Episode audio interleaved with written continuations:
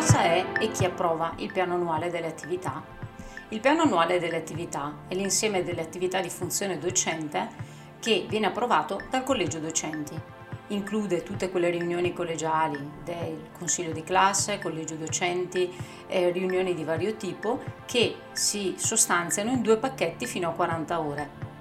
La proposta di elaborazione del piano annuale viene fatta dal dirigente scolastico, che lo sottopone all'approvazione del collegio nella prima riunione utile. Il riferimento principale è all'interno del contratto 2006-2009 del comparto scuola l'articolo 28,4.